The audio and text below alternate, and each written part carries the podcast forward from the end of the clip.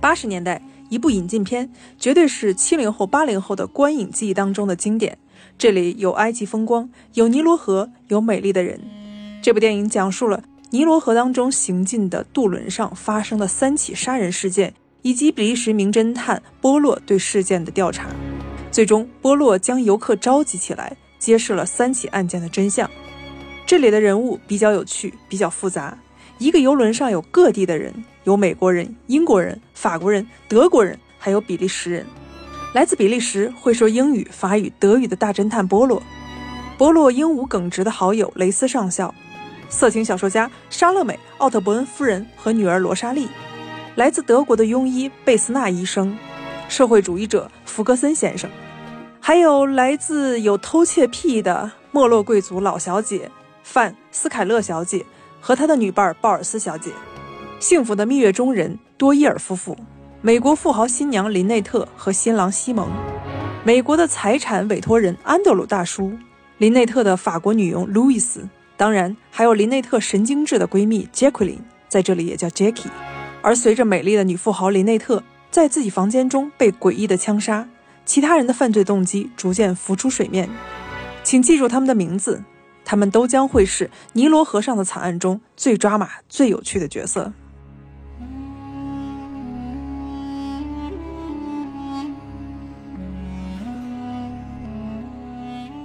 Hello，大家好，欢迎收听本期的走马灯。我们在过年期间一直没有更新啊，也跟那些催更的那些朋友们说一声对不起啊，因为过年期间确实吃的实在是太丰盛、太油腻、太辣了，所以导致嗓音。出现了一些故障啊，嗓子里上火很严重，跟大家说一声对不起。我们现在可以正常更新了。我是北瓜啊，我是老狗。嗯，今天跟大家聊的就是新版的尼罗河上的惨案。嗯嗯。最近上映的新版《尼罗河上的惨案》，我的标题写的也是跟我真实的一个观影情况相关的。我的标题写的是这次发生在尼罗河上的惨案是真的非常非常的惨，也属于二零二二年影院的一个悬案——尼罗河上惨案的全面解析。可能有的朋友会说，为什么你的副标题上写的是？个性自恋、贪慕虚荣的杰罗德·洛克哈特导演又被施了什么遗忘咒啊？我相信爱看电影的那些朋友们肯定会记得这个角色，这是《哈利波特》当中的一个非常闪耀也非常搞笑的一个角色，那就是我们这次的导演肯尼斯·布莱纳他导的《尼罗河上惨案》。我们说的杰罗德·洛克哈特就是他曾经在《哈利波特》当中饰演的那个角色，也是他最深入人心、最受欢迎的那个洛克哈特教授啊。他为什么我说又被施了什么遗忘咒？因为在《哈利波特》当中，洛克哈特教授是一个经常会被施以遗忘咒，而且个人能力不太强的一个人。这次这个个人能力不太强，但是贪慕虚荣的本质又进入到本次的《尼罗河上的惨案》的电影版当中啊。我们看一下整个《尼罗河上惨案》它的豆瓣评分和 IMDB 上的一个评分的一个差距吧。二零二二年版的《尼罗河上残》的豆瓣评分是六点一，现在还在继续往下降，非常非常的惨，还会继续降。IMDB 全球的观众也并没有放过他，给了他六点六分的一个高分。低开低走，一路都是这样。在上一次，大家在看过肯尼斯·布莱纳。他改编阿婆的《东方快车谋杀案》，很多人就说不要再拍了，不要再拍了。但是在二零一七年的时候，他又继续开启他所谓的波洛宇宙，因为主角是我们的波洛嘛。他想把整个阿婆的波洛系列全都重新拍成电影，但我们不知道这个电影再往后拍会出现什么样的一个灾难性的一个场景啊！我俩看的是首映，你还真的让他们去看，你够坑人的。不是，你要是怀着一个吐槽，或者是为了看盖尔加朵，因为盖尔加朵加盟了这部影片嘛，对吧？这可以，你可以去电影院去看一下。这个这个还是值得啊！啊，你觉得你在看首映的时候那感觉是怎么样？哎呀，这个。别提了，咱们说一般来说，一个重置的项目，给你感觉它会从，呃，对一个经典的原来的片子从制片上，嗯，呃，从新的创意上会有提升。对，这个呢，只能说是摄像很熟练，我就是就是这个感觉。其他的，嗯，有一些节奏感，就是影片的节奏感，我还真的觉得比老版差的不是一点半点。啊，一九七八年版，因为它是三次改编嘛，还有一个二零零四年的一个版本，那个我还没看过那个我也没看过啊。但是那个版本在整个豆瓣上的评论还是比较高一些的啊。二零零四年那个版本，它豆瓣的评分是八点九分，但是一九七八年那个版本豆瓣评分是八点五分。我是先带入先入为主，因为我们在小的时候中央六台会经常性的播放一九七八年版本，而且。当时有很多非常著名的一些配音演员都进入到这个一九七八年版的后期配音当中，比如像童自荣、毕克，还有我们都知道秋月峰，对他们给我们带来那种视听感受是非常好的啊。非常不容易。，对，那年代不像现在都是数数字化的嗯录制，影片我交给你的就亚洲版权的这边，即便不是好莱坞给你配音，嗯这边给你的是拟声和配音是分开的。是那年代没有，那年代的拟声好好像中方这边译制承也有一些后央视吧，对，承担了译制的话，他要承担拟声部分。嗯不过那个片儿里的拟声也简单，也是，嗯但是还是很精彩，那个语气做的相当到位。大大概给那些没有看过《尼罗河上惨案》的原著小说或者是电影的那些朋友们，我们用几句话给你们总结一下这个片子到底讲的一个什么故事啊？就是一九三零年，在英国和美国有一群人，他们各自都是走离了自己的家乡，来到了尼罗河，就是埃及，他们想来一次度假。对，这次的度假呢，这个船上有很多国籍的人，有法国人，有比利时人，有美国人，有德国人英国人，有德国人，对吧？都杂烩在这里啊。还有啊，对，像一个中转站一样，在这条船上，每一个人都心怀鬼胎，因为在这条船上有一个非常美丽的女士，就是我们这个电影当中的应该是女性主角吧啊，她就是林内特，她是一个非常富有的继承人，又非常的聪明。很多人都把她视为眼中钉。在一九七八年版《尼罗河上惨案》，他就会把这个故事线给你讲的特别的清晰，让你知道为什么大家每个人都恨林内特。嗯，而大家的杀人动机也很明确。对，到林内特在这条船上的一段时间之后，林内特离奇死亡了。嗯所以我们的比利时的侦探波洛就开始调查这个案子，把每一个人都排除进来，又在每一个人又加入进来，告诉我们的观众到底谁才是最有杀人动机的那个人。典型的一个推理案件在这个时候就出现了啊！就这么简单的一个剧情，我的首映感觉，我在看新版的时候，这个剧情当然是不会变的啊，唯一变的就是政治正确的一些东西。嗯，它跟老版的确实不太一样啊。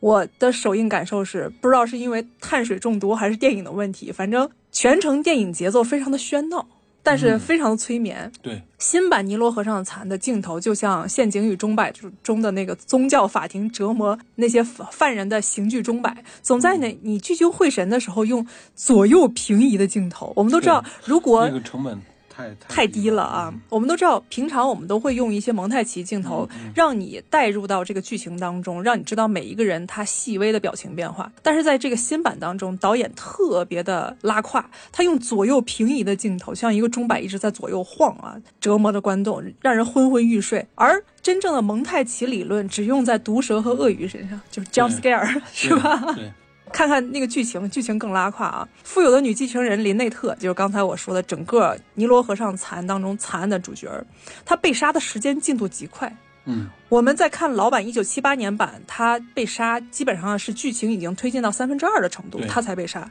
但是这里三分之一林内特夸夸夸夸夸刚出场没有多久，林内特就被杀了。嗯最后我们深情的失去爱人的被一战毁容的波洛，嗯波洛的角色反而在里面给他做了很多背景的一个铺垫啊。他在破案的过程当中靠全程嘴炮，对，在老版当中波洛可不是这样的，波洛是靠偷听和八卦，对吧？对，而且波洛的武力值被明显提高了一个档次，文武双全了。波洛，与前一部不同啊，这部电影简化和合并了很多角色，把那些读者喜欢的或者是观众喜欢的一些角色给合并起来了。比如像喜欢读《资本论》的激进的社会主义者福格森，与老板很受欢迎的波洛好友雷斯上校合并成一个人。爱上莎乐美的侄女，莎乐美不是就是那个很恨林内特的那个女作家嘛？对，爱上莎乐美侄女兼经纪人的罗莎内呃罗莎莉，她最后爱上了一个非洲裔的一个女性角色，最后她惨死了，她竟然死了。她还带了画画不咋地，但是正义凛然的老妈。然后她老妈为什么这个角色会出现呢？在老版没有她老妈这个角色，因为这个角色就向观众暗示她是爱画画的人，她整个的油画燃料当中胭脂红没了。嗯，啊，胭脂红代表那个雪嘛啊。对，在老版当中，整日醉酒的女作家莎乐美喜欢就地取材写一些爱情小说啊。嗯，它里面就写了女继承人林内特，林内特就特别的生气，说你为什么把我写成一个发情的猴子？我要告你啊！嗯，但在新版当中，谋害林内特的闺蜜杰奎琳在酒馆里与情郎西蒙的一段热辣的舞，就诠释了什么叫发情的猴子。真的那段舞真的没眼看到现在为止啊。还有就是我们在老版当中很聚焦的一对儿老小姐和她的私人护士鲍尔斯小姐啊，对，他们在这个版本当中他们是蕾丝边的关系哦，哦，跟老版是完全不一样的啊。嗯，就是现在的更左一点，原来的那个更右一点，对，表达的思想。嗯最关键的是，为了显示出这些人的一些政治正确的一个观点和多元化的一些东西啊，最后我们深情的波洛先生要和不是小说家的沙乐美变成了爵士乐歌手的非洲裔的沙乐美来一段黄昏恋。我的天哪，嗯这都是什么跟什么呀啊！主要是这段黄昏恋，有尤其是他们俩这个角色的设置，让你觉得非常的诡异，因为在上世纪三十年代，很多其实有很少的上流京圈的一些人没有非洲裔的人，对，没有。对他就是他强安进来了，老版那个尼罗河上的惨案，就是七八版的，虽然它左一点，但是它很真实的表现了，在三十年代后期的话，成为上流人物确实没有那个少少数族裔的人。嗯。还有就是它里嗯。面其他的一些角色的改变，其实也能看出现在的编剧他的一些小心思啊，比如嗯。像掌管林内特美国商业投资的那个律师对。叫安德鲁叔叔，他变成了林内特的表哥。嗯。虽然演员是印度裔的，但是在影片当中感觉就像林内特自身好像跟家族当中他们是有拉丁裔的一个血液。对，其实这个是可以理解的，呃，喜欢侦探小说，尤其是又像我，我特别喜欢柯南道尔的福尔摩斯系列。我就记得巴斯特维尔的《猎犬》当中就写到这么一个桥段啊，里面那个真正的反派，他来自美国的一个没落家庭，嗯，他曾经在哥斯达黎加娶了一个当地的美人，也就是说拉美裔的人，对，带到了英国来继承，他想通过一些手段来侵吞他属于他的一些财产。你看，在那个年代，也就是其实跟这个年代再早一点，那个年代就已经出现了美国的一些富商家庭，他跟南美裔的一些富商家庭有一些连接，嗯所以这是可以理解的。嗯他这个设置，我觉得还是相对来说比较合理一些啊。原版的，但最不合理的是原版的德国医生就直接变年轻了啊，变成了深爱林内特的前任。嗯，最最最最诡异的是，林内特身边那个法国女仆，就是简·伯金之前饰演的一个角色啊，法国女仆路易斯就操着一口英国上流社会的口音。其他的角色，哎呦我的妈呀，杀人动机简直一言难尽啊！这部电影整个推理过程让我感受到谷爱凌式的睡眠完美睡眠 KPI，就是特别让我昏昏欲睡。本来我睡眠状况不是很好啊。还有就是最后杰奎琳。就杀死林内特的杰奎琳和西蒙，在谜底被揭开的时候，平静淡定的，就像两个摩萨德的特工，脸上毫无波澜，老谋深算。突然被揭开了谜底，也没有过多的辩解啊，直接就上来就啃。七八版的起码那个西蒙男主角，嗯，一脸一脸刷白，对，出一直出的冷汗，一直属于特别那种的挣扎的问那个呃 J.K. 林罗。罗琳哦，对，问那是写《哈利波特》的嘛，就问那个女二号哈，杰奎琳啊，杰奎琳，Jackie。问问他怎么办呀？已经已经败露了，嗯完了那个你能看到那个女孩也是出的冷汗，对完了咬着牙，而且 Jackie 在杀死狠路易斯的时候对对 Jackie 在杀死路易斯的时候，他也是非常的慌张。这个慌张被波洛一眼就看到了。对但是在这个版本当中，我们看到 Jackie 是无比淡定的啊。最后两个人直接上来就啃，然后节省子弹，引弹自尽。对，我怀疑是还是成本和和猴了这版有点特别急狗了一下 狗了一下，对，是呢。我虽然没有深层次调研过他这个制片的是什么情况啊，但我感觉他这个这一版的那个呃片子很像 VR 投射做的。VR 哎，对，就是就是那种的，嗯，二呃，好，就是环形 LED 屏制片环境，有有有点那感觉个搞影视后期的嘛？对，嗯因为他是他摄像时候一一一个角色在左边对话的话，另一个角色，呃，对立角色是在右边画面出现。对，他好多时候不是为了创意，他是真的没有机会调到右边去。他这个东西后期都没法做，是为什么呢？是因为他就不是绿幕上的活儿。如果是绿幕上的活儿，它很容易再再拽一下，再通过简单的变形呢修正这个镜头。所以它才用移轴镜头。所以所以说它经常的使用移轴镜头。如果在绿幕上使用移轴镜头，成本会很高的。是，所以我怀疑它是环屏做的。是因为你知道移轴的话，其实最难的就是环绕拍摄最难的一点在哪儿吗？嗯最难在穿帮上。对你这个这个踏呃轨道上踏板车上还是你呃上了人以后，你转的时候，那么剧组的其他人会在你那儿穿帮吧？嗯，也就是说他能控制好这个，咱们很怀疑他可能就是在环屏上做的，或者是 VR 投射做的项目。他在前期宣发的时候，他说他有一些在埃及的实景拍摄，但是你在整个看这部片子的时候，发现没有他可能只是找了一些人在埃及实景取了一些景，但是人物跟他整个的景之间还是有那种 CG 的感觉的。有有实体取的景，有后来数字置景，最后把它做到环屏上做的。哦呦，我的天！大家在看的时候，他可能没有请到工业光魔啊，大家看的时候非常的出戏，没有。绝对贼出戏。因为呃趋势来说，现在用 VR 投射就是虚拟制片嘛，嗯叫 VR 投射。呃，这这种情况比你打景也好，还是用绿幕做数字置景，还是做后期的修改也好，这个成本越来越低。现在 这个成本低，但是你得做好。你虽然成本低，但是你做的太假了。有一个桥段就是打捞上来那个小手枪，对，还有那个裹小手枪的围巾和烟灰缸那个，我记得七八版的时候，起码是一个远景，是有打捞的过程，对最后有而且还有船长把小手枪从底部的船舱一直送到上头。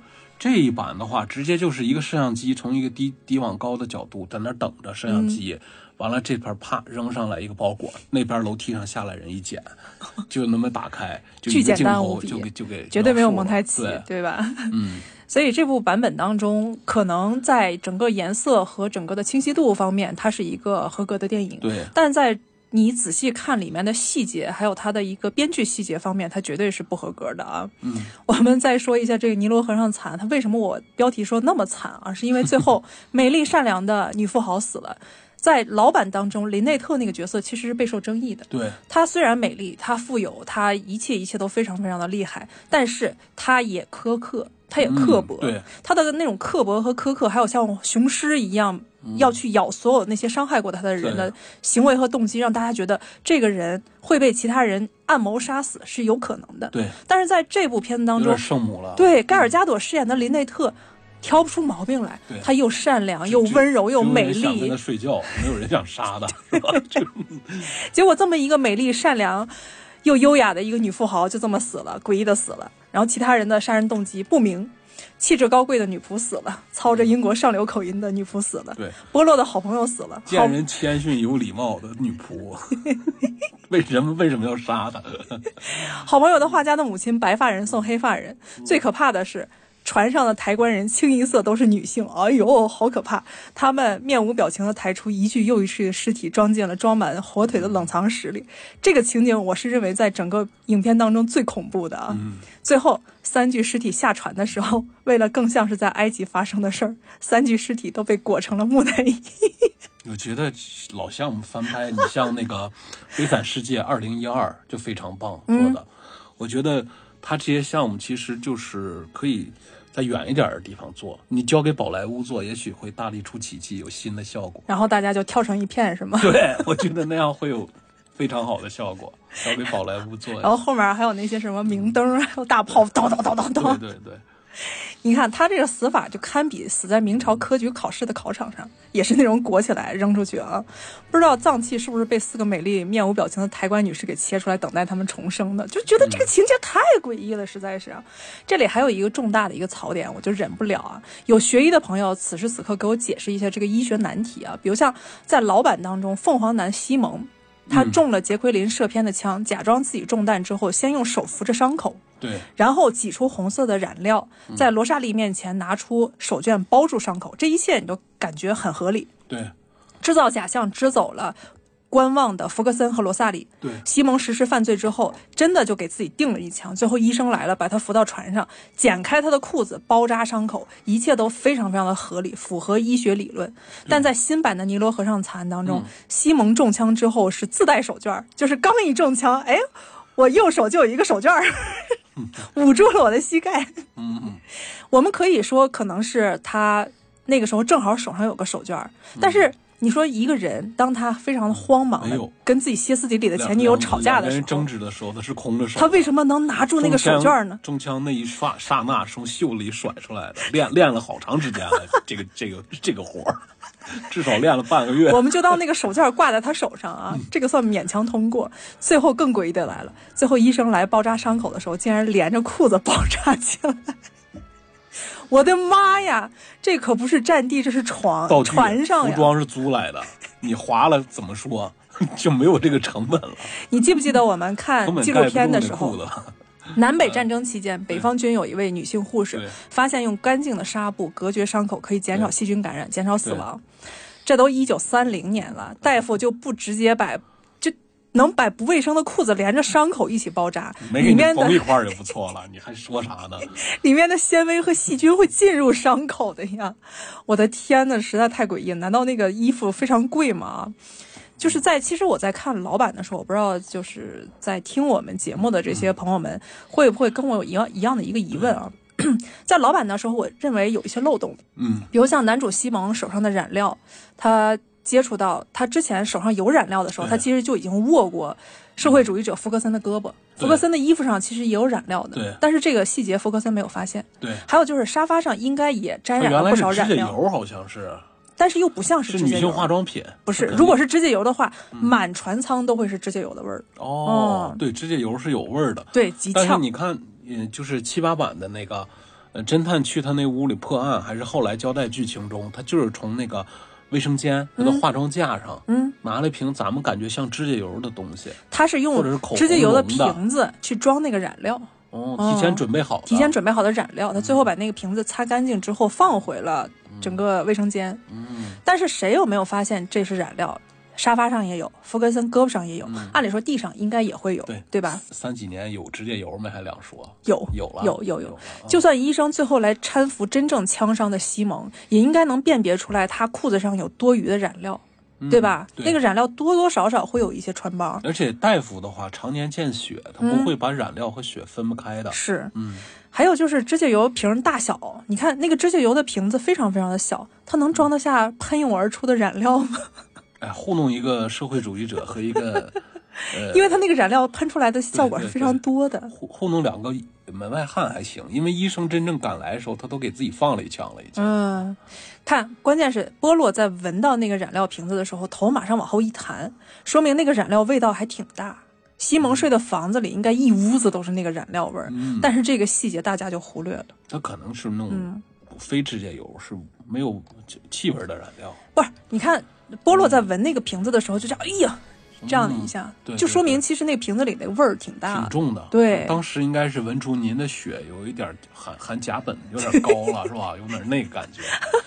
但是没人说这个细节，我就认为这是一个穿帮啊。嗯嗯，还有一处就是一直没有说明白的，这在老版跟新版当中也一直没有说明白。但是新版当中给了你一个答案，说是律师推的那个石头，就是在他们在观察呃就就去游玩卡尔纳克神庙的时候，嗯，有一块石头从神庙的顶上掉下来，想砸中林内特。对，但是在老版当中，他没有说清楚到底那块石头是杰奎琳推的还是律师推的。悬念嘛，是，嗯，他到最后都没有说清楚。在新版当中，他一一下就强调说这是律师推的对啊，这个让大家有点嗯不明所以啊。对，我们不得不说，一九七八年它是一个那个版本是一个不错的旅游风光片。为什么到现在我们在看，虽然它是一九七八年的，我们用现在的眼光来看，它还是很好看。对，它埃及实景拍的，嗯挺有味道的。它带着我们跟着这个整个的线索，实景拍摄了孟卡拉金字塔、嗯卡纳克神庙，然后还有阿布辛贝勒石窟，对吧？把所有的风光都给我们拍得非常非常的好。但在新版当中，号称有埃及实景拍摄，就全部非常的塑料啊。所以，阿婆小说当中除了精密的情节，还有就是世界风光，这也就是柯南道尔笔下福尔摩斯当中没有出现过的东西。为什么阿婆跟福尔摩斯他写的东西跟福尔摩斯能够形成一个区别呢？就是因为福尔摩斯从来没有出过英国，嗯，但是阿婆写的波洛他是周游世界的。对，这就让大家觉得很有意思啊！这可能跟阿婆整个的一个经历是有关系的啊，因为阿婆的第一任丈夫他是一个军人，虽然两个人不是特别的富裕，但是那个时候他们有一个难得的机会可以周游世界，就是以大英博物馆博览会先遣巡视团的身份去周游世界，这个让阿婆一下看到了不少世界上不同的东西。还有就是。虽然他们踏上了比较浪漫的一个旅程，但是他们并没有走到那个中部地区啊。到第二段婚姻的时候，她的第二任丈夫是考古学家，他们婚后就经常去考察一些古迹，嗯，这样他写出了《古墓之谜》《尼罗河上惨案》和《东方快车谋杀案》。哦，所以在后期，阿婆的一些文笔上的一些东西就有一些很强的提升，因为考古的一些知识跟我们读者就产生了巨大的连接。对，这个不光是案件把你拉进去，考古当中的一些神秘的元素也能把你拉入到情景当中，让你觉得非常的有有魅力。关键是阿加莎·克里斯蒂她本身又是一个极富冒险精神的女性啊，嗯据说她是史上第一个第一批有记录以来站立冲浪的女性，嗯，好厉害啊！挺有意思。你看他所有那些小说当中有冒险的，然后有一些东方的风光，比如像《东方快车谋杀案对》，它灵感就来自于他坐东方快车，是法国那个东方快车，它的直线是横跨大洲的一个火车，从慕尼黑、维也纳、罗马尼亚维到塞尔维亚，最后到达伊斯坦布尔，咦很有魅力的一条线。就等于你在看完对你在看完整个书或者电影的时候，你就是觉得，哎，就是一个旅游风光片啊。嗯，在这部片子当中，你看完老版，你觉得波洛那个形象怎么样？我觉得首先是新版的减了肥了，但是老版的波洛虽然没给你展示那么多美食，但你感觉他是还是一个对，新版的是个美食片儿，美食片儿。老版那个虽然贪吃，但是没有没有那么多新新版那么多食物搭配。嗯，但老版那个呃心思缜密一点，这个呢有点儿武力双全，靠运气。靠运这德克·杰克里是吧？对，嗯，肯尼斯，我们的肯尼斯·布莱纳爵士啊，他饰演的这个波洛的形象，其实我认为还是相对来说跟小说当中比较像一些的。嗯小说我是高中的时候看的，我没有看全。尼罗河上惨案的小说我没有看过，我看过当时《无人生还》，还有《古墓之谜》。当时他其实对波洛的琢磨是非常少的，但是波洛绝对不是胖，他是矮。对。只有在影视当中，大家把那个波洛的形象闹成了一个比较胖的，比如像一九七八年版的彼得嗯乌斯蒂诺夫他饰演的那个波洛就比较胖，大家反而觉得波洛像个大橘猫，就觉得好可爱啊。嗯，对，我觉得那个形象塑造的真好，尤其跟他的搭档一个瘦老头儿，嗯，嗯，但是肯尼斯·布莱纳他现在饰演的这个波洛，就虽然跟书中可能比较相近一些，但是他有一些东西实在是太让人难以下咽了。嗯，他一个是他深情，这个是在之前的小说当中和影视当中完全没有涉猎过的啊。对，另外一个就是他冲动，嗯，他容易哭，对他感情丰富，对，他不八卦，一点一点不像个侦探。对他爱吃美食。这里给他的美食的一些镜头是非常非常多的对，啊。而且他是那种的爱吃美食，这种好吃。以前那个波洛，人家是生活仔细，不浪费，就是去你那屋办案，问完你话了，一看你那个桌上还放了一份饭，那份饭没动传餐，嗯，一口没动，你还吃不了？不吃了，我端走，不能浪费了，我给你吃了。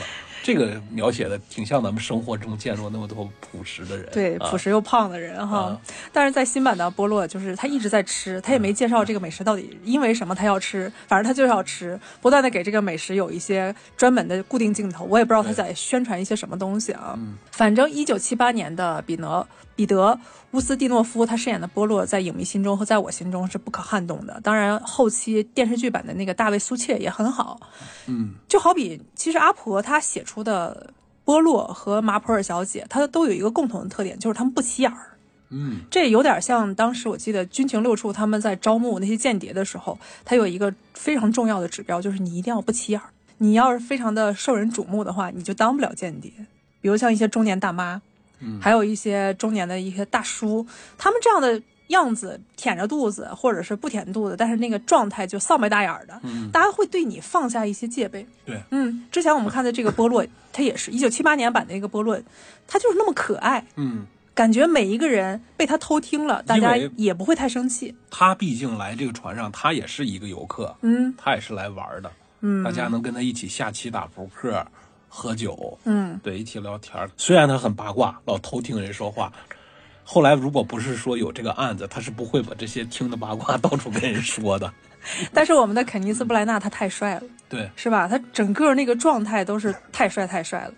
他在这部影片开始之前，我还以为我走错了影院呢。一开始就是有一个一战的场景，对，我说啥？这是敦刻尔克？然后不是，那是二战。我说啊，我我看的到底是什么？我是来看尼罗河上惨案的。我天，一个黑白的战争场景，里面就演的他如何跟他的爱人相识，他如何受伤，然后如何毁容，他为什么会把那个胡子留成那么滑稽的一个样子，嗯是因为他之前毁容了。但是这个哦说服不了我，他用胡子挡住他毁容的地方，就是好比我们以前看过很多的一些古装片，有一些女士她被恶意毁容之后，就拿一个薄纱，你还能看到她脸长得什么样啊？嗯拿一个薄纱盖住脸，就告诉你我毁容了，我里面非常的丑，但是你那层薄纱也太薄了，对，里面都是溜光水滑的皮肤。啊。肯尼斯布莱纳他也是，他在贴这个胡子的时候，专门贴成那翅膀型的双层胡子啊。对，但是就这么点儿胡子，他根本不可能盖住整个右脸还是左脸被毁容的那个伤口，对，这就有点跳戏。你还不如纹个哆啦 A 梦呢。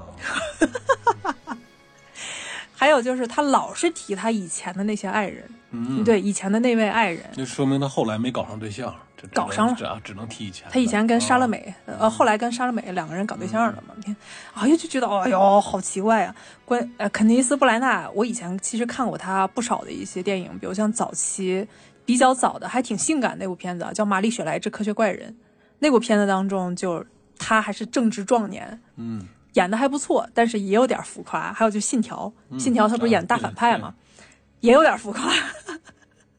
反而他演《哈利波特》当中的杰洛德·洛克哈特比较符合他的形象啊。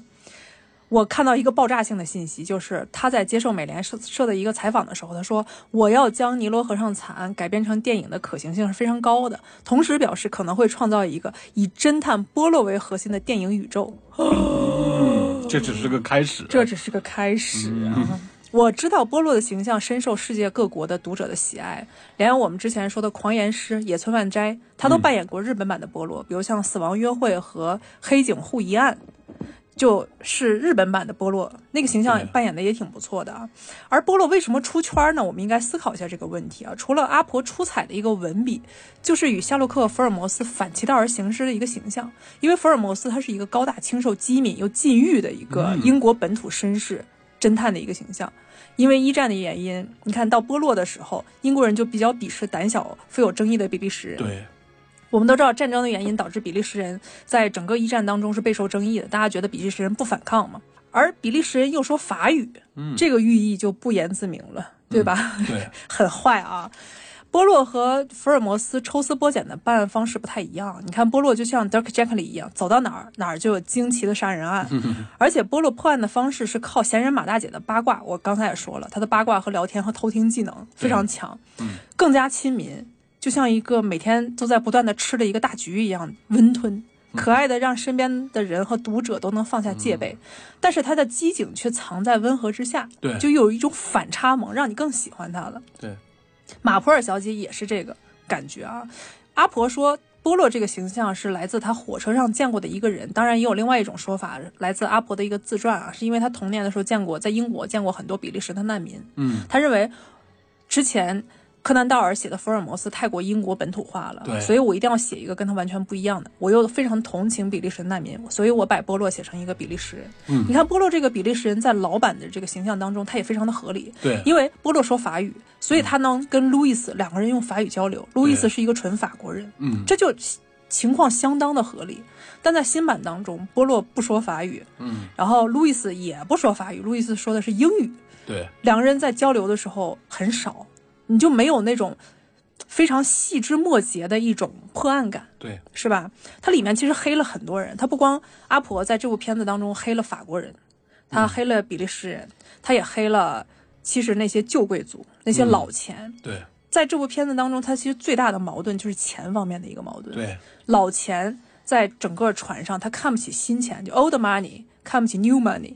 new money 代表的就是林内特。嗯，林内特正好在一战过后，整个世界格局发生了一个巨大的变化。工，你看他有一个跟律师的桥段，嗯，就是他继承了什么东西？克莱斯勒大厦。对啊，全是新的工工业类类的东西，包括什么石油，嗯，啊，还有一些铁路，也不知道什么运输。富可敌国嘛，嗯，矿场还有一些工厂，他他应该是。新兴的那种工业家族的继承人。嗯，在《唐顿庄园》和《王冠》这两部片子当中，这两部电视剧当中，我们都能窥见一些元素，就是在一战过后，很多的贵族因为上战场大量的死亡，再加上整个世界格局发生了一个巨大的变化，他们的经济状况也出现了一个巨大的危机，所以在《唐顿庄园》当中，男主人不得不娶来自美国的富商的女儿。嗯嗯，而林内特其实代表当时美国崛起的那些非常富有的人。对。让又让那些英国的那些老钱他们很嫉妒，因为老钱觉得我们世代已经继承了很多东西，虽然我们现在没落了，但是我们有高贵的品质，我就看不起你，我就看不惯你，你为什么是一副高高在上的样子，对吧？所以林内特他那一副高罂粟花的那种感觉，就会让很多人对他又爱又恨。嗯。其实阿婆她写的这个东西，她就是说关于钱。她跟简奥斯汀一样，冷眼并理智的看清了金钱与婚姻和爱情当中的一个重要地位。在阿婆的眼中，她写的所有的那些案件当中，她给大家的一个最真实的一个观感，她是一个女性，她真的能知道女性在遇到爱情的困局当中，钱是放在第一位的。对你没有钱，你跟那个男人。之间组成的那个婚姻，那不叫爱情。嗯，而且那个男的也会看重你的钱。如果你一文不值的话，他会立马抛弃你。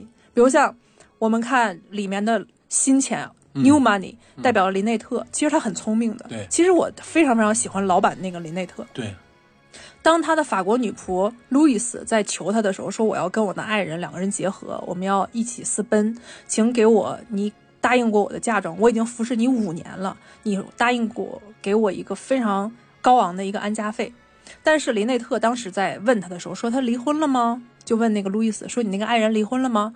路易斯说没有，但是他马上就会离婚，他已经答应他离婚，对他已经把他的老婆已经安置下去了。结果那个时候林内特就说他不会的，如果你没有钱的话，你将一文不值，他不会爱你的。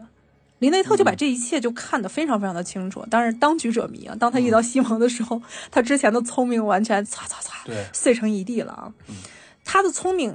却显得有点不近人情，但是非常的合理，这就让他在这个聪明之下有一些温情。我们仔细想想他的动机，他的动机就他明白，路易斯如果把这大份钱拿去他到他那个爱人那儿的话，他爱人把他钱骗走，林内特呃不是路易斯将会坠入地狱，对他肯定会陷入风尘当中，因为他没法个人生存，他又没有推荐信，是吧？他辞了女仆工作以后，他嫁人了，可能就不会再。工作了，对，他他没有没法去其他人家工作，因为他没有推荐信。对他脸小，他怎么办？他在找原来的主人，原来主人肯定雇了新的仆人了，嗯，没法安置他，嗯，最后丧大眼的，都不知道该咋办。所以上世纪后果不好弄。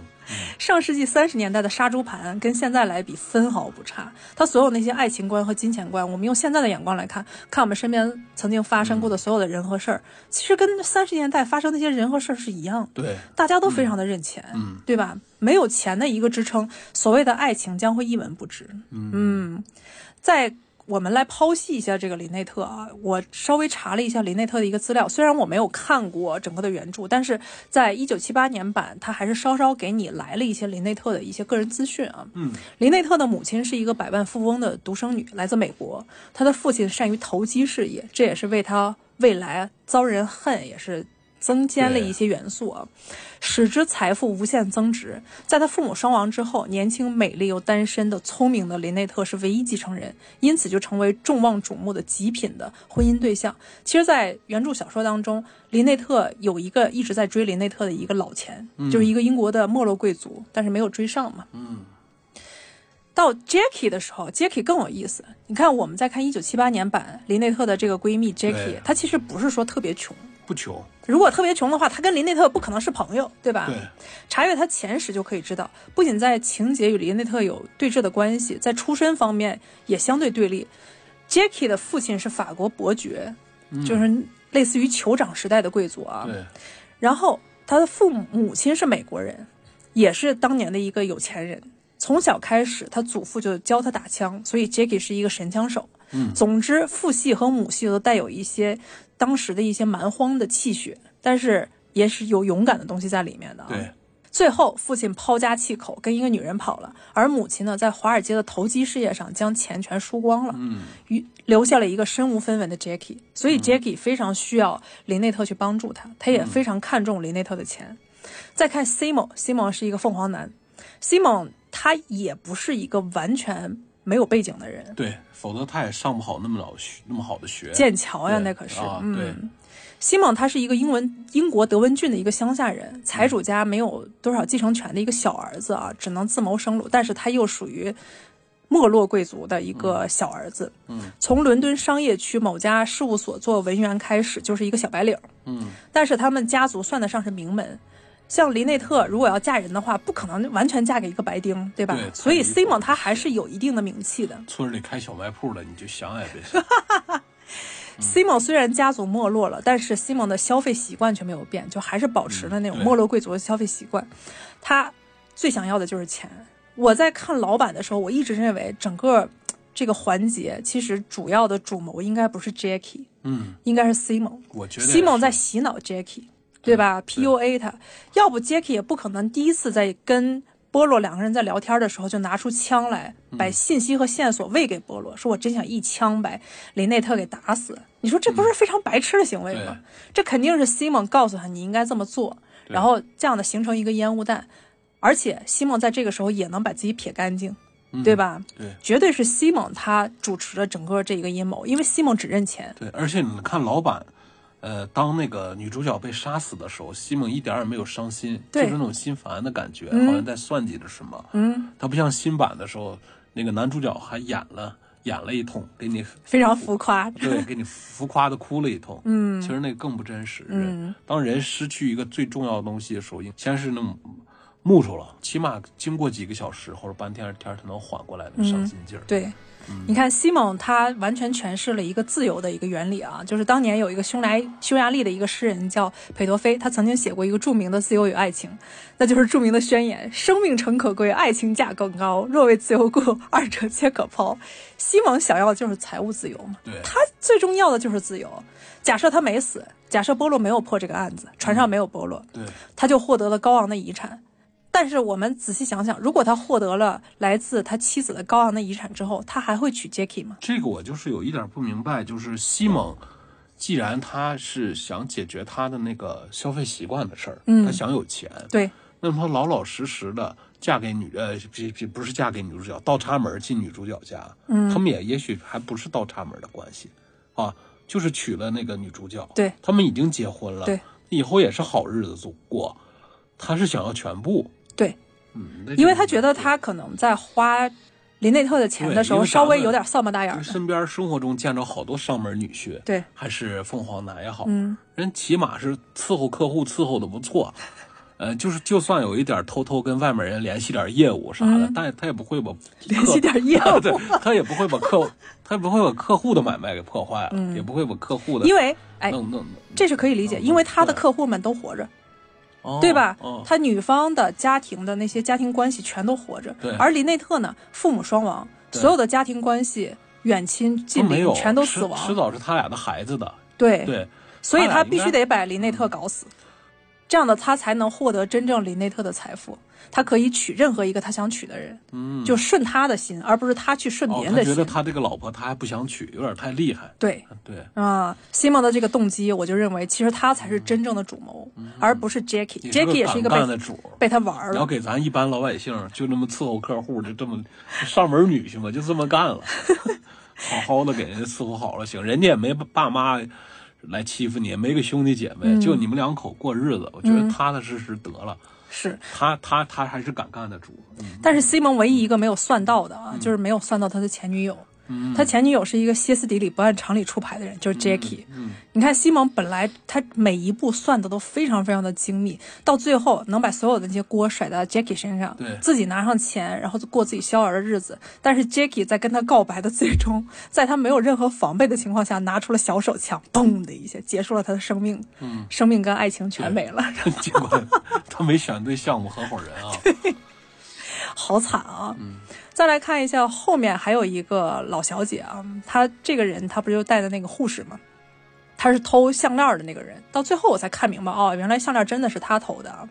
她也属于是一个没落贵族，她是一个穷没落贵族的一个穷表妹。对，她偷项链的动机就很合理，她其实没有什么钱，她又看到非常美丽的珠宝，她觉得哇，这个珠宝一定要属于我，就是那个罗布森嘛，所以她偷项链，整个这个动机跟他的身份其实是没有任何违和感的。对，你之前在看的时候，你觉得为啥他要投？对啊，我？觉得他又是老贵族，嗯，又挺有钱，出来旅游带的仆人，嗯那不项链挺好，买不起就买不起呗。嗯就你也是有钱人，比如说咱们举个例，你也是有钱人，我也是我也有钱人，家里都有什么游游艇跑车。当比方咱们不是啊，啊，但两个人看上了一个阿拉伯人有个游艇，那个游艇十个亿，那那你怎么着啊？你只能是，我我觉得你也有，你可能是一个亿的，也玩儿挺开心，没有就没有呗，你还非要给他人杀了，吧把把游艇抢过来。是因为他太穷了，他寄人篱下，他是在他的纽约的富富豪的一个表亲家，嗯，他需要用一些珠宝，因为人都总有缺失的那一部分，对对，需要用一些珠宝来装点自己，所以他有一些想要获得高昂的珠宝的一种动机和权利。嗯，这样他偷项链这个动机很明显。就跟杨幂老师早些年演的一个小闺女，北京爱情故事，对，就喜欢鞋是吧？对对对对对对为了，鞋出卖灵对魂。是因为他可能活的实在是太憋屈了，对，他才从小讲有那样的话我这么漂亮，穿的露指头的烂胶鞋，我长大以后一定要把我见过的鞋全买回来。哎也是可怜人啊。对，还有一个角色就是《尼罗河上惨案》当中，在老版当中和小说当中就有一个很有意思的一个角色，就是社会主义者福克森，嗯，是吧？他其其实有点像《羊脂球》当中的高尼戴，对，就很虚伪。嗯。你看到他一口啊什么马克思恩格斯，巴拉巴拉巴拉，世界平等，我们要民主，巴拉巴拉巴拉，说了一大堆，但是实则是特别的保守和矛盾的。嗯，他又向往金钱，他又向往爱，然后他又向往是 PUA 他人。你看之前他就把他未来的妻子的母亲就莎乐美，他就一直在那儿骂莎乐美，说他要注意一下自己。如果他要是真正是一个自由的自由派的社会主义者的话，他不会说这些，他会认为对。莎乐美的母亲是一个非常前沿的人，而不是说去污名化他，嗯，在他女儿面前不断的去恶心他，嗯。对吧？你看这个人就是特别有意思，嗯。就像很多那些著名的作家写出来的那些备受争议的社会主义者啊，我们说备受争议的，不代表所有的社会主义者啊。对，所以大家可以在这部片子当中看到阿婆心思缜密的写出了很多很多东西。嗯，波洛在最终一九七八年那个版本，波洛在最终大家都下船了之后，嗯福格森跟他的爱人两个人在下船的时候说：“哎，我们要在一起了。”波洛就说了一句话，说：“悠着点儿。悠着点。其实波洛早就看出这个爱情当中一些不稳定的因素了，嗯。嗯，特别特别有意思啊。我们在看这个片子的时候，我一开始会有一个误解啊，我说到底埃及它属于英管制时期还是一个法管制时期？这个我也忘了，也许是是法制时。啊，不是，是英制时期。我突然想起来，哦我看《王冠》的时候，他写出来埃及是英制时期。虽然他吃的是牛角面包配咖啡，但是他确实是英管制时期啊。嗯他英管制时期有一个时间段，应是一八八二年到一九五二年。哦，对，就二战以后他独立了呗。对对对对对。哦然后那个时候，你要如果去看《王冠》第二季的话，就出现了一个一一九五六年的苏伊士运河危机。嗯，就大家在争抢这个苏伊士运河，因为这个是一个非常重要的一个，到现在为止都是非常重要的一个通航航道之一，对吧？嗯它穿过了地中海和红海，嗯所以大家都在争抢。但那之前一直属于严密的英管制时期，嗯，但是法国人也会把自己的势力渗透进来，就法国跟英国为了埃及就打得头破血流的啊、对，因为他要去东南亚和亚洲和印度洋的话，可能那个地方是必经的要道，是成本呀也好，是是安全性也好，那是最合适的地方。嗯，在《王冠》第二季的时候，那个苏伊士运河危机，你就能看到三方势力都在争夺苏伊士运河啊、四方，一个是苏伊士运河，就是埃及本土的势力，另外一个就是以色列，还有就是法国，还有英国。哎呦，这四方简直打的特别难看，非常的丑啊，就导致当时。他的英国首相安东尼一登就被迫就下台了嘛，这也是一个特别重要的一个事件啊。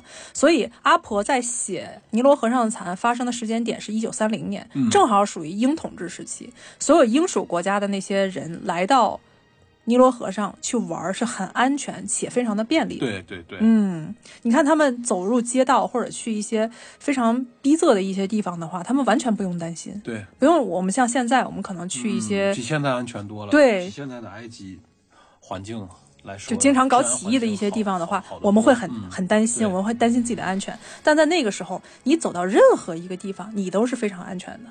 我说的是英属国家的人啊，啊。英属国家的人。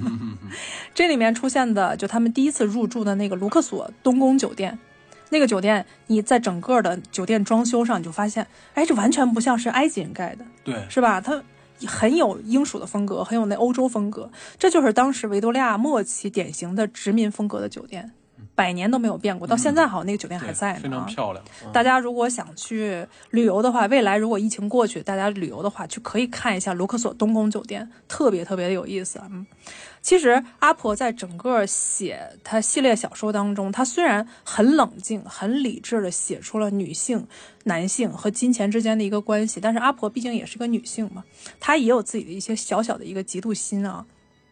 我就记得我看过的《古墓之谜》，也给大家推荐一下啊，这是我唯一、唯二看过的阿婆的小说。《古墓之谜》和《无人生还》，嗯，尤其是《古墓之谜》，我为什么要爱看这部小说呢？是因为阿婆在《古墓之谜》当中有一些自己特别有趣的一些嫉妒心啊，这也是我之前在看他的资料的时候看到的。《古墓之谜》它又名是美索不达米亚谋杀案，它其实是在尼罗河的惨案之前嗯，发行的。所以我们在看《尼罗河惨案》这部电影一九七八年版本的时候，波洛不是有一次在偷听，在船上偷听的时候，胸口抱了本书嘛？那本书就是出版的《古墓之谜》。嗯，嗯，我一看那封面，我说怎么这么眼熟？这本书到底好像在哪儿见过？后来我突然就想起来，哎，这不是第一个版本的《古墓之谜》吗？嗯嗯，那个版本当中就写了一个美丽且危险性感的神经质的考古学家，那个女的叫路易斯。你看，嗯所有被阿婆写死的女性都叫路易斯，这绝对是有阿婆的一些小心思的啊。尼罗河上的惨案是他的电呃三部曲当中的中篇的一个故事啊，《古墓之谜》是前篇啊。那个时候，阿婆原本要去西印度群岛度假，在伦敦的一个宴会上，她听到了从巴格达带来的伊拉克考古挖掘的一个消息啊。在二十世纪二十年代，考古学在英国特别的流行。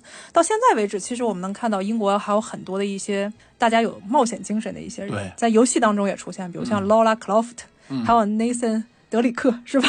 对对，都是非常著名的人。就发现从英国出来那些老贵族家庭的后裔，很有冒险精神，且他们都是在文物方面有自己的一些研究的啊。考古学在英国流行起来之后，当时伦敦新文化报到处就张贴了美索不达米亚的一个考古挖掘的一个情况啊。小说当中的路易斯是现实当中有原型的，我就对这个角色特别感兴趣啊，因为在伊拉克主持的乌尔挖掘工作当中。是考古学家莱昂纳多·伍利，他的妻子凯瑟琳·伍利就是阿加莎·克里斯蒂的一个迷，很喜欢他的小说《罗杰疑案》，所以非常热情的就接待了阿加莎。但是阿加莎在跟他相处的过程当中被他吸引，且又嫉妒他，然后又讨厌他。是为什么呢？是因为凯瑟琳她是一个有一半德国血统的一个美丽的女士，嗯呃，应该是英德混血吧，所以她跟本土的英国人又不一样，她特别的漂亮，非常的性感，极为高挑，而且又极其聪明，这让阿加莎特别特别的嫉妒她啊，因为她怎么个聪明和美艳呢？说每见过她的那些直男都会拜倒在她石榴裙下，但是由于她身体的原因，外界猜测她患有雄激素不敏感综合症，就是她对床笫之欢和男女之爱没有任何的兴趣。嗯，他好厉害，对她患了这个病之后，她如果进行鱼水之欢的话，他会非常的痛苦。还能对他，有这个病就是使女嘛，用我们中国古人的话说就是使女，所以他没有这方面任何的兴趣，但是他喜欢去操控那些被他迷倒的人。嗯他怎么操控的啊？那怎么操控？说就就不能还能怎么操控？说当时有很多乌尔挖掘工地上年轻小伙子，就当地的一些小伙子，还有一些从英国过来的一些小伙子，都超级喜欢他。那些小伙子甘愿给他梳头，嗯，然后给他换衣服，对，什么都有嘛哈。还会受他指使走上十英里的路去露天市场去买两公斤他特别喜欢的阿拉伯糖果，就是舔狗无数，你知道吗？这么厉害？阿加莎就把这个朋友就写成了受害者，就写成了小说。而且据很多人的回忆录说，当时阿加莎的第二任丈夫也迷上她了。嗯嗯，嗯，因为她太漂亮，太有才华了，有漂亮有才华，且像一个独裁者一样，这样的人就超级受欢迎啊。你看她的有才华是在她乌尔挖掘当中，她做出了巨大的贡献。嗯她不光在挖掘当中有很多一些挖掘的功绩，她指挥那些男性挖掘者，嗯，就非常的伶俐。嗯，对，没有任何像女性的一些特点啊，就是我温柔啊什么的，她非常的伶俐，而且她的眼光独到。关键是她在考古学和美术方面的造诣是极强的。她现在出的那个关于考古和美术学方面的一些书，据说还在英国当地的一些博物馆还在展出，就很厉害这个人啊。所以阿加莎就觉得哇，怎么会出现这样的人呢？但是他又没有那方面的那那种兴趣，你知道吗？乌尔城就是我们之前，嗯，哎，咱们先别说乌尔城，就说阿加莎在这部小说当中，她借那个莱利博士的虚拟那个莱利博士，就说出了一句话，她说：“一个不说谎的女人是一个没有想象力、没有同情心的女人。她其实说的就是这个凯瑟琳。嗯对，凯瑟琳满口谎言，但是凯瑟琳又又善于去控制他人，他人又是就是终于想要被凯瑟琳控制，就这一切一切，在阿加莎看来，就像一个蜂后在控制自己的蜂群。嗯这阿加莎看来就特别特别的诡异啊！但是由于他把自己的嫉妒心可能太膨胀、太凌乱了，导致他这部小说在外界的那些真正的图书编辑看来，并不是一个好的小说。嗯他可能写的就是自己的思维已经比较凌乱一些的啊，比如像之前有一个编辑就认为啊，就那个人叫约翰克伦，就说《古墓之谜》无法成为一流的克里斯蒂的小说。嗯他说里面凶手的身份使人吃惊，但是犯罪动机让人怀疑。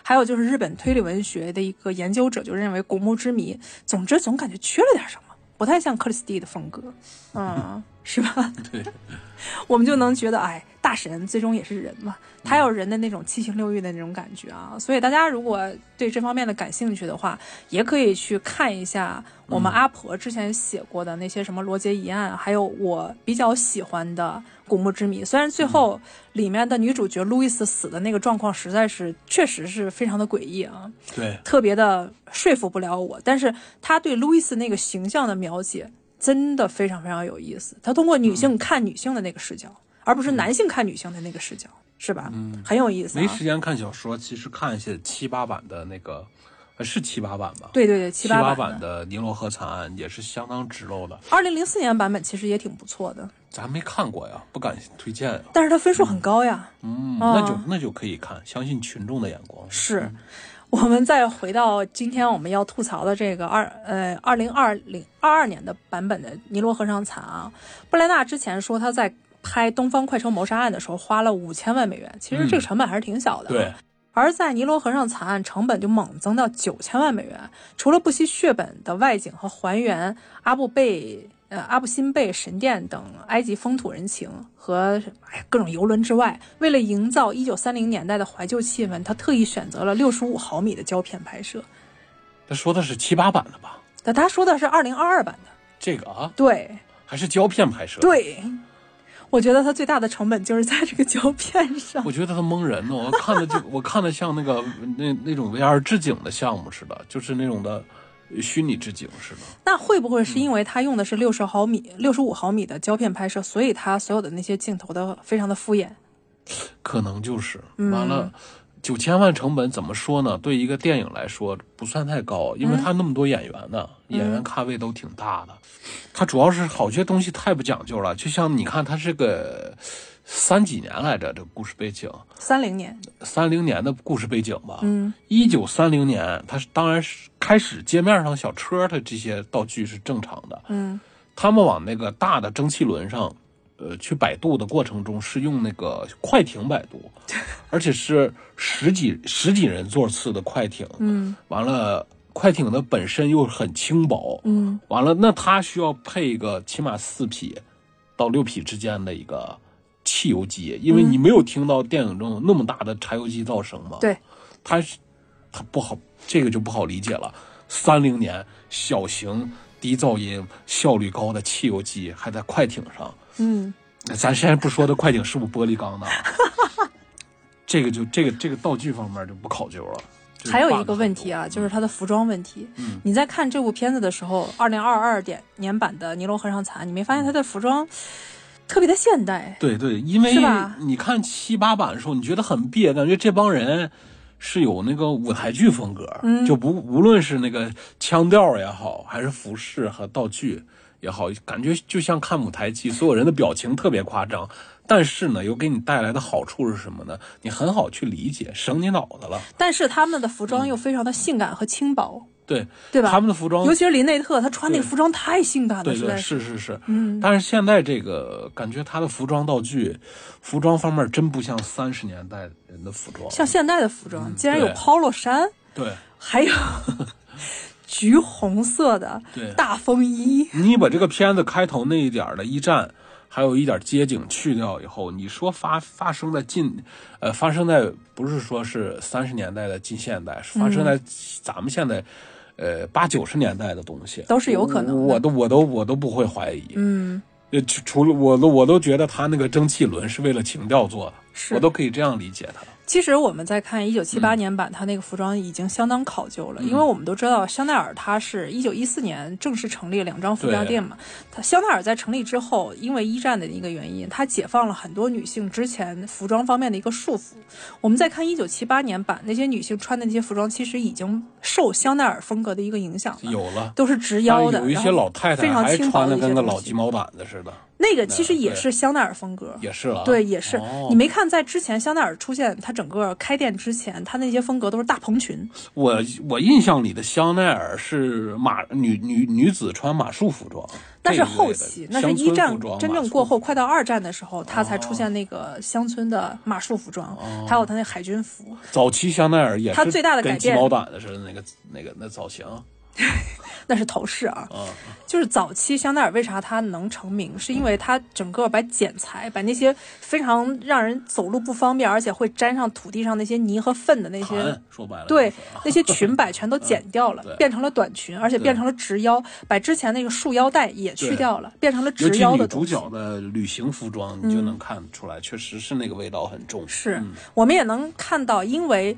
女主角儿我们的林内特，他是非常有钱的人，非常有钱和非常有地位，然后又很高傲的一个人。他在自己的穿着方面，他其实是可以性感的，他不会保守。对因为他认为我已经拥有一切了，我不可能把自己包的跟一个对吧自由女神像似的。嗯嗯，这个就很很合理，在那个年代也很合理。但是我们今天再看二零二二年版的林内特，他在穿的时候明显就很保守了，对，该露的也没露出来，对吧？就你就能看出来林内特这个人他自己还是对自己有所怀疑的，嗯，不像上一个版本林内特他是极为自自信。的，对，是吧？嗯，他在服装上也展现出来，而且 Jacky 和林内特穿着方面其实不相上下的，对，都是极其自信，露着大背，嗯然后前面是那种高叉的衣服，嗯，对。你，就能看到好像里头都没穿内衣，没有没有没有穿内衣，对他们觉得穿不穿都无所谓。股一股大风过来，直接光膀子了，我就我就有那种担心嘛，看见女生穿这种衣服就特别担心，你你是那个社会主义者，这个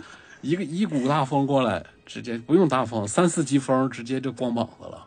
新版他们在宣传自己的时候，他说片中出现了一百五十套服装是曾经为《悲惨世界》，你也喜欢那版啊？嗯，丹麦女孩直针的设计服装设计师叫帕科·德尔加多和他团队手工制作的。嗯，在全片当中，所有的服装占比是百分之九十二啊，。比如说新版的服装还是那个团队做的，，对，哦，我就觉得是导演的问题。都接烂活儿啊，导演的问题，他完全没有真正的。嗯，走入到阿婆想要打造出来的里面女主角、女性角色的那种的高傲的自信，嗯，是吧？就完全没有。其实，在那个年代，确实大家在穿的方面是比较开放一些的。就好比我们在说唐朝、盛世唐朝，那些女性真的就是露个半个半个胸，对吧？对，真的就是那样的，非常非常的性感。因为那个时候盛世嘛，越是盛世的时候穿的越少，对，越是因为走路不用太着急，也不用跑。哦，越是那个情况走低的时候，大家越保守。对，你你就看吧，如果你身边出现这样的状况的话，说明这个人经济条件不太好。嗯嗯，但是这个人如果敢大胆的去让自己展示出来的话，说明他不不光是经济方面，任何方面他都觉得我很自信，我管你怎么看我呢，对，是吧？嗯，但是在末世落世的时候，大家觉得啊，不行，我得包裹起来，不要让人看我知道你这个理解就是说是在亚马逊地区，在非洲地区那些部落里面，他啊，那些咱们另说，那些咱们另说，这就是 抬杠了，这就是抬杠。那些咱们另说，那是他们天气的原因。对但是在一个天气很正常、有四季分明、经济又非常好的状况下，燕莎里面嗯冬天穿小裙子、吊带儿的女生出现，这就说明人家生活的很不错。人家开的不碰是公交，不碰地铁。对，人家开的是骑士十五式来逛的街，对不对？我真见过那样的情况，对。但是你看，如果是一个高档的，里面全是什么我们说新天地那样的地方啊里面进去一个裹得严严实实，像我这样的穿的一个大棉袄进去的话对啊，一看。人家服务员都不带理你的，就知道你肯定是坐地铁来的。对啊，衣服没地儿搁都。